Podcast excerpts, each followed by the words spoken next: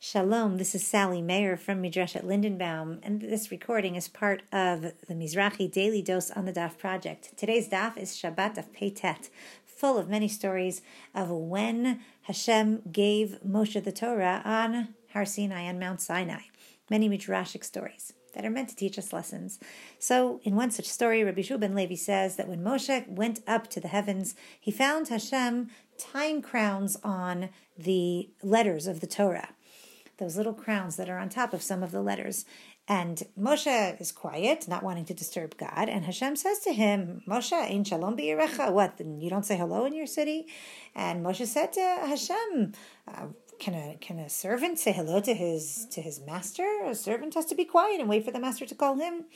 And Hashem answers Moshe, uh, Azraini, you should have helped me.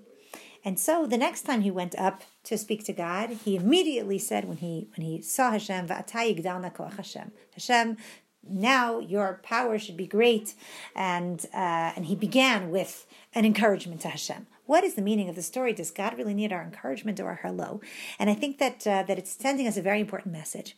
In the first part of the story, he says Moshe, "Why don't you say hello to me?" And what I think that's saying is that Hashem is is telling us that He is looking for the connection with us. The way we connect to Hashem is through prayer, through tefillah, through learning Torah, as we are doing right now and uh, and that God is looking for that connection as just as much as we are looking for that connection with Him.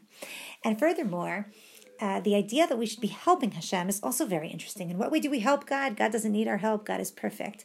But I think that uh, that what this what this what the story is trying to say that exactly at the moment that Hashem is giving the Torah to Moshe, He's saying, "Help me." He's saying, "I want you to be a part of it. I want you to think about it. I want you to ask questions. I want you to uh, to take the Torah and make it yours. And in such a way, we will be connecting to Hashem even more through our learning."